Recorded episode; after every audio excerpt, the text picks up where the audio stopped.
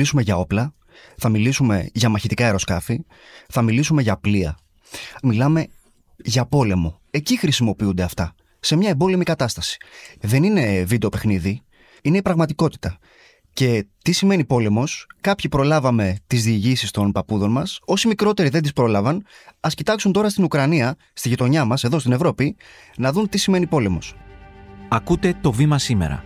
Είμαι ο Γιάννης Διαμαντής και είναι Τετάρτη 5 Απριλίου. Μαζί μας έχουμε τον Βασίλη Σφίνα, αρχισυντάκτη του ηλεκτρονικού βήματος, της ιστοσελίδας δηλαδή το βήμα.gr. Γεια σου, Βασίλη, ευχαριστώ πολύ που είσαι εδώ. Εγώ ευχαριστώ. Σε καλέσαμε για να μας διαφωτίσεις σχετικά με την υπάρχουσα κατάσταση αυτή την περίοδο στο Αιγαίο, ιδιαίτερα σε σχέση με τα εξοπλιστικά Ελλάδας και Τουρκίας. Θα ήθελα να ξεκινήσουμε ζητώντας σου να μας εξηγήσεις, αν μπορείς, πόσο κοστίζει η τουρκική προκλητικότητα. Η απάντηση έχει δύο επίπεδα.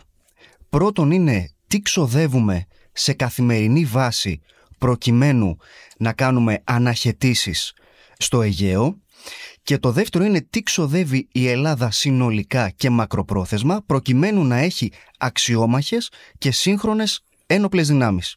Να πάω στο πρώτο, να δώσουμε μία τάξη μεγέθους. Ένα μαχητικό αεροσκάφος F-16 προκειμένου να σηκωθεί και να κάνει μία διαδικασία αναγνώρισης και αναχέτησης έχει ένα πολύ ψηλό κόστος. Με τα σημερινά δεδομένα, με τις τιμές των καυσίμων σήμερα πιο συγκεκριμένα, να πούμε ότι χρειάζεται 20.000 ευρώ την ώρα. Αυτό είναι το κόστος πτήσης ανά ώρα ενός μαχητικού F-16. Και αναφέρομαι στο συγκεκριμένο μαχητικό διότι αποτελεί τη ραχοκοκαλιά της ελληνικής πολεμικής αεροπορίας. Ακριβώς. Το δεύτερο επίπεδο, το πώς ξοδεύει η Ελλάδα συνολικά, προσφάτως είχαμε τα στοιχεία που δημοσιοποιήθηκαν από το ΝΑΤΟ, πώς ξοδεύουν δηλαδή οι χώρες του ΝΑΤΟ. Η Ελλάδα ξοδεύει το 3,54% του ΑΕΠ της για την άμυνα. Να πούμε ότι οι Ηνωμένες Πολιτείες ξοδεύουν το 3,46% του ΑΕΠ τους. Δηλαδή, σε ποσοστό επί του ΑΕΠ ξοδεύουμε περισσότερα από τις Ηνωμένες Πολιτείες. Για να μην παρεξηγηθώ, καμία σχέση τα απόλυτα νούμερα μεταξύ τους έτσι. Αναλογικά πάει όμως. Αναλογικά πάει και εντός του ΝΑΤΟ μόνο 7 χώρες από τις συνολικά 30 πιάνουν το στόχο του 2% επί του ΑΕΠ για την άμυνα. Άρα καταλαβαίνουμε ότι ξοδεύουμε πολλά. Και αυτό έχει να κάνει φυσικά με την γεωγραφική μας θέση και με τις σχέσεις που έχουμε με τις γείτονες χώρες και για να μην κρυβόμαστε με τις σχέσεις που έχουμε με την Τουρκία. Καταγράφηκαν συνολικά 70 παραβιάσεις του εθνικού εναέριου χώρου. Οι 37 από αυτές μάλιστα ήταν από μαχητικά αεροσκάφη. Ελληνικά μαχητικά έσπευσαν από την πρώτη στιγμή να αναγνωρίσουν και να αναχαιτήσουν τα τουρκικά αεροσκάφη. Βεβαίως, προφανώς. Γιατί ξοδεύουμε, ξοδεύουμε γιατί έχουμε έναν γείτονα, ο οποίος αμφισβητεί τα κυριαρχικά μας δικαιώματα. Και σε επίπεδο ρητορικής, αλλά και στο πεδίο. Γιατί όταν κάνεις παραβίαση εθνικού εναέριου χώρου, είναι αμφισβήτηση κυριαρχικών δικαιωμάτων. Οπουδήποτε αλλού θα ίσως η αντίδραση να ήταν και κάπως διαφορετική. Εμείς προσπαθούμε να αντιδρούμε με ψυχραιμία.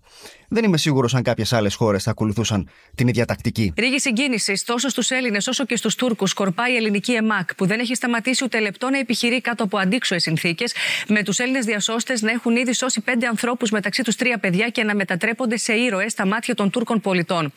Συλληπιτήρια προς την πρόεδρο της Δημοκρατίας και τον πρωθυπουργό εξέφρασε πριν από λίγο ο Τούρκος πρόεδρος δηλώνοντας τη βαθιά θλίψη του για την τραγωδία στα Τέμπη.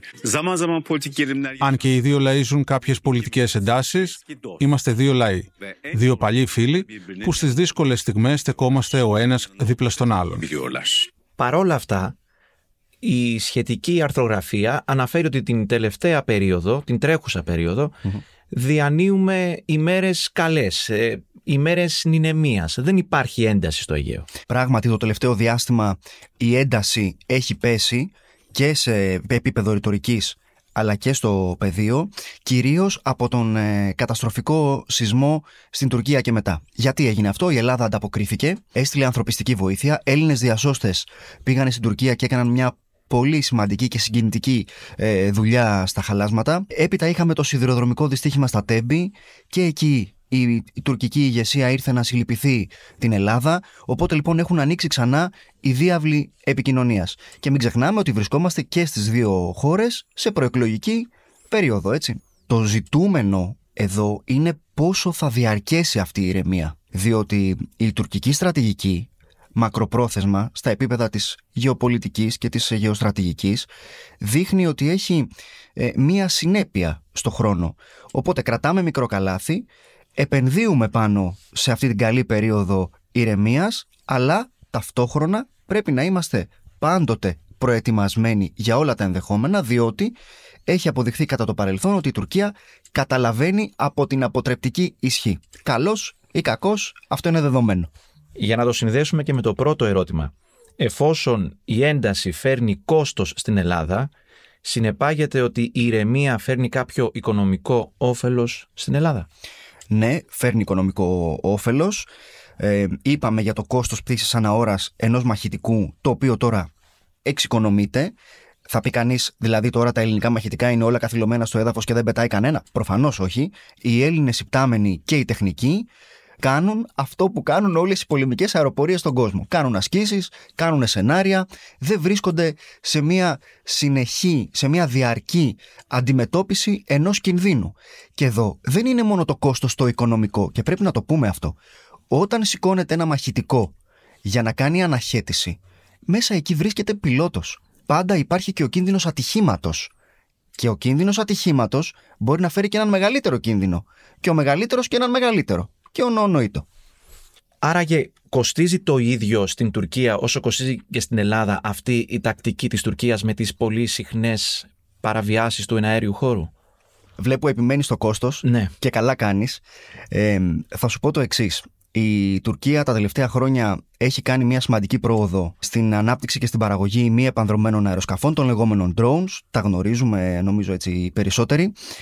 Αυτά τα μη επανδρομένα έχουν ένα χαμηλότερο κόστος χρήσης για αυτόν που τα έχει. Άρα λοιπόν η Τουρκία κάνοντας παραβιάσεις με αυτά μπορεί και κάνει παραβίαση και παράβαση με ένα χαμηλό κόστος. Οπότε εσύ για να πας να διορθώσεις αυτή την παράβαση σηκώνεις μαχητικό. Άρα με υψηλότερο κόστος.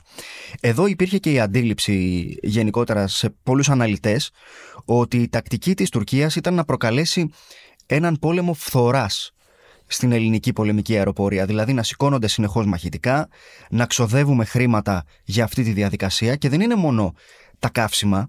Σκεφτείτε ότι ένα μαχητικό, αν σηκώνεται συνεχώς, θα χρειαστεί πιο συχνή συντήρηση θα χρειαστεί ανταλλακτικά. Δηλαδή, σκέψου το αυτοκίνητό σου, για παράδειγμα, αν κάνεις πάρα πολλά χιλιόμετρα συνέχεια, θα χρειαστεί να, να κάνεις πιο συχνά σερβις. Θα χρειαστεί ενδεχομένως να αλλάξεις και ένα ανταλλακτικό γιατί θα σου βγάλει πρόβλημα από έναν που κάνει μια κανονική χρήση. Άρα το ίδιο συμβαίνει και με τα αεροπλάνα. Άρα εδώ βλέπουμε ένα σημείο ισχύω τη Τουρκίας έναντι της Ελλάδας ότι κάνει τις παραβιάσεις της με μη επανδρομένα αεροσκάφη, ενώ εμείς αναχαιτίζουμε αυτά τα αεροσκάφη με επανδρομένα. Δεν έχουμε εμείς δηλαδή μη επανδρομένα για να απαντήσουμε και σε αυτό το επίπεδο; Η πικρή αλήθεια είναι ότι έχουμε μείνει αρκετά πίσω σε αυτό το τομέα των drone. Προσπαθούμε να κάνουμε, αν με επιτραπεί έτσι έκφραση εντός εισαγωγικών, κάποια μπαλώματα με επινοικίαση τέτοιων drone και από το Ισραήλ και μια φόρμουλα που νομίζω θα βρεθεί με τις Ηνωμένες Πολιτείες. Οι αριθμοί όμως είναι μικροί, δηλαδή θα πάμε σε, σε λίγες μονάδες, λίγα κομμάτια. Δεν έχουμε δική μας παραγωγή. Η Τουρκία κάνει μαζική παραγωγή τέτοιων ε, drone, μάλιστα τα εξάγει κιόλας σε τρίτες χώρες. Και θέλω να πω και το εξής. Η Τουρκία σε αυτό το κομμάτι γιατί πρέπει να τα, να τα λέμε αυτά και να τα παραδεχτούμε. Δηλαδή και τα δικά μας λάθη και τα υπέρ της Τουρκίας πολλές φορές αυτό το κομμάτι. Χωρίς να είναι και ανταγωνιστικό 100% πάντα. Αλλά η Τουρκία τι κάνει, δοκιμάζει μάλιστα αυτά τα μη επανδρομένα αεροσκάφη και σε πεδία μάχης. Τα έχουμε δει και στη Λιβύη, τα έχουμε δει και στη Συρία και στη σύραξη στον Αγκόρνο Καραμπάχ στο πλευρό του Αζερβαϊτζάν και βεβαίως πολύ μεγάλος χρήστης των τουρκικών drones είναι και η Ουκρανία. Άρα δηλαδή οι Τούρκοι παίρνουν πολύ σημαντικό, όπως λέμε, feedback για το σε ποιους τομείς πηγαίνουν καλά αυτά τα μαχητικά, σε ποιους τομείς δεν πηγαίνουν τόσο καλά και ενδεχομένως στο μέλλον κανείς δεν αποκλείει ότι μπορεί να είναι σε θέση να παρουσιάσουν και μια καλύτερη, βελτιωμένη έκδοση. Την ώρα που εμείς ακόμα ψαχνόμαστε πάνω σε αυτό το κομμάτι και είναι κρίμα να ψαχνόμαστε διότι τα ελληνικά μυαλά είναι λαμπρά, έχουν αποδείξει ότι μπορούν να κάνουν πολύ σημαντικά πράγματα σε αυτή την βιομηχανία αλλά χρειάζεται και η απαραίτητη στήριξη πάντα έτσι. Η Ελλάδα που έχει μπει σε κούρσα εξοπλισμών με την Τουρκία και το νέο έτος θέλει να ενισχύσει τις ένοπλες δυνάμεις. Να πάμε και στο κομμάτι αυτό των εξοπλισμών. τους τελευταίους μήνες αποτελεί βασική είδηση της ημέρας, μέρα παραμέρα σχεδόν, ένα εξοπλιστικό πρόγραμμα που είτε ξεκινάει είτε συμφωνείται. Δώσε μας λίγο τα φώτα σου για το πού βρισκόμαστε εξοπλιστικά. Τα Ραφάλ είναι πολύ διαφημισμένα πια. Πες μας λίγο πού βρισκόμαστε και με τα Ραφάλ και με τα υπόλοιπα εξοπλιστικά προγράμματα που τρέχουν. Λοιπόν, αρχικά να πούμε ότι η μεγάλη εξοπλιστική προσπάθεια για την πολεμική αεροπορία ξεκίνησε κάποια χρόνια πριν όταν υπεγράφει η σύμβαση αναβάθμισης των F-16 στο επίπεδο Viper. Η Ελλάδα λοιπόν θα διαθέτει περίπου 83 αεροσκάφη στην έκδοση Viper F-16 τα οποία είναι η, η ανώτερη έκδοση του συγκεκριμένου αεροσκάφους που θα πετά στην περιοχή.